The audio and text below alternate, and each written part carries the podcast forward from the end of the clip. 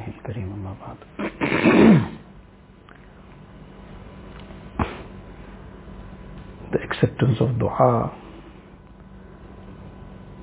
increases in auspicious times, auspicious places, and when attached to a'mal that are very beloved to Allah Ta'ala. Auspicious times, the Mubarak month of Ramadan, on the time of Tahajjud, before iftar. These are all times that have been mentioned in the Hadith Sharif about Jawfil Layl al-Akhir, the last part of the night, and the person who's fasting, as a result of being in a state of fasting, his du'as become more accepted.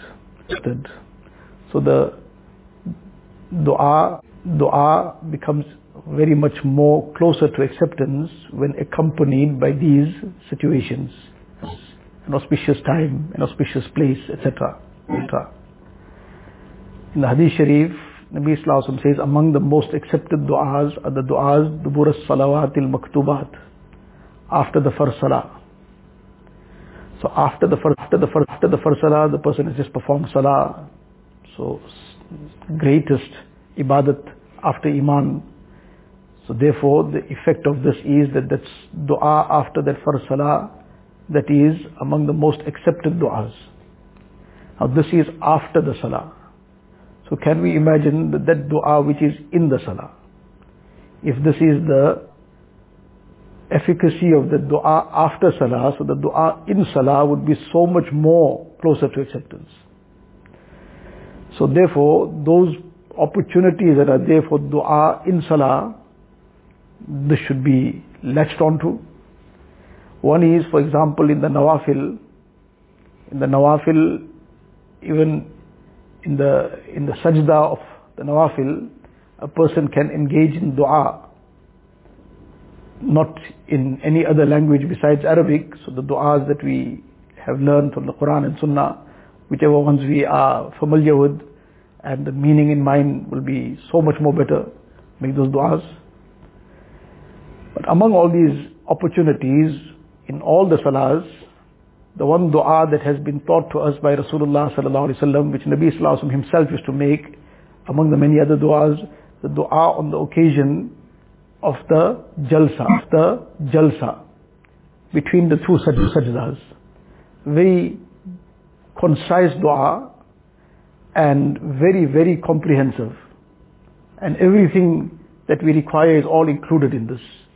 So now, bearing in mind that the dua in various times, auspicious places, this makes it so much more closer to acceptance.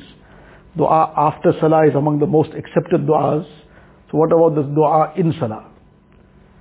So the dua that is in the Hadith Sharif between the two sajdas, in the sitting posture between the two sajdas, Allahumma qfirli, Warhamni, Wa afini, Wahdini, Warzuqni. So these five things take care of all our needs, of dunya and akhirat in fact. So Allahumma qfirli, Allah forgive me. A person has gained Allah Ta'ala's maghfirat, his dunya and akhirat is made. So now every day, every salah, and a person is repeatedly, very consciously asking Allah Ta'ala for this maghfirat. So inshallah, there can be full hope, someday, some salah, this dua might emanate from that depth of the heart, that it becomes accepted. And becomes accepted, bas kaam ban gaya, dunya and akhirat is made. So Allahumma qfirli, then warhamni, Ya Allah, shower your rahmat on me. Again, we discussed last night the aspect of rahmat. We are so desperately in need, and everything hinges on this, having this rahmat of Allah Ta'ala. If a person has received Allah Ta'ala's rahmat, then he's received everything. And if he is deprived of that rahmat, then he's lost out everything. So this rahmat in so many different ways that rahmat comes. One of the very major effects of that rahmat is that a person becomes saved from sin. This is a very, very big rahmat. In one of the du'as of Rasulullah sallallahu alaihi wasallam, the du'a is Allahumma arhamni Bitarkil ma'asi, Abkil maasi, Abadam ma'adqaitani. Ya Allah, have mercy on me, and the manifestation of this mercy in which form? Allahumma arhamni bitarkil ma'asi. Ya Allah, have mercy on me in this form that I give up sin as long as I'm living. Abadam ma'adqaitani. Warhamni an atakallafa Ma'ala ya'anini. The rahmat in this form that I don't get caught up in futile things. So this is also a very great rahmat. So now in this one word now, in salah, he's saying, Warhamni, Ya Allah, have mercy on me. It includes all this. The mercy in every form, including this, that Ya Allah, I must get saved from sin. I must get saved from layani. Now these are very major needs that we have, that we get saved from sin and get saved from layani as well. Allahumma qfirli warhamni. Then wa afini. Afini. Allah grant me afiyat. Afiyat includes all the things that we require: security, safety, peace, ease, and especially in the halat and conditions that we are facing, how desperately is the ummah in need of this. So now, in salah, this is an opportunity to ask for this afiyat. So, Allahumma qfirli warhamni wa afini. And then at every step, at every breath, we are desperately in need of Allah Ta'ala's guidance and hidayat. So now, that has been included as well, Wahdini. If a person has gained hidayat, then the path is open for him. The path for all his affairs of dunya also open for him, and the path to Jannat is open for him.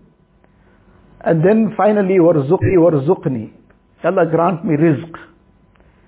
So this is the whole fikr, every person's day and night fikr, that this rizq, how I'm going to acquire my sustenance, how I'm going to get whatever my needs are, etc. So this too has been included. This too is our daily concern that has been included in this dua. So in these five words, everything that we desire, everything that we need, everything is in it. And then the occasion of it is right in salah. And that too, the closest a person is to Allah Ta'ala is in sajda. This is between the two sajdas. So it is surrounded by all levels of auspicious situations. The salah itself is so auspicious. Then in that, just having finished off one sajda, now the person is making this dua to Allah Ta'ala. So to take this opportunity and consciously make this dua in every salah, and all our needs of dunya and akhirat all included in this. Allah Ta'ala give us tawfiq. Subhanallah.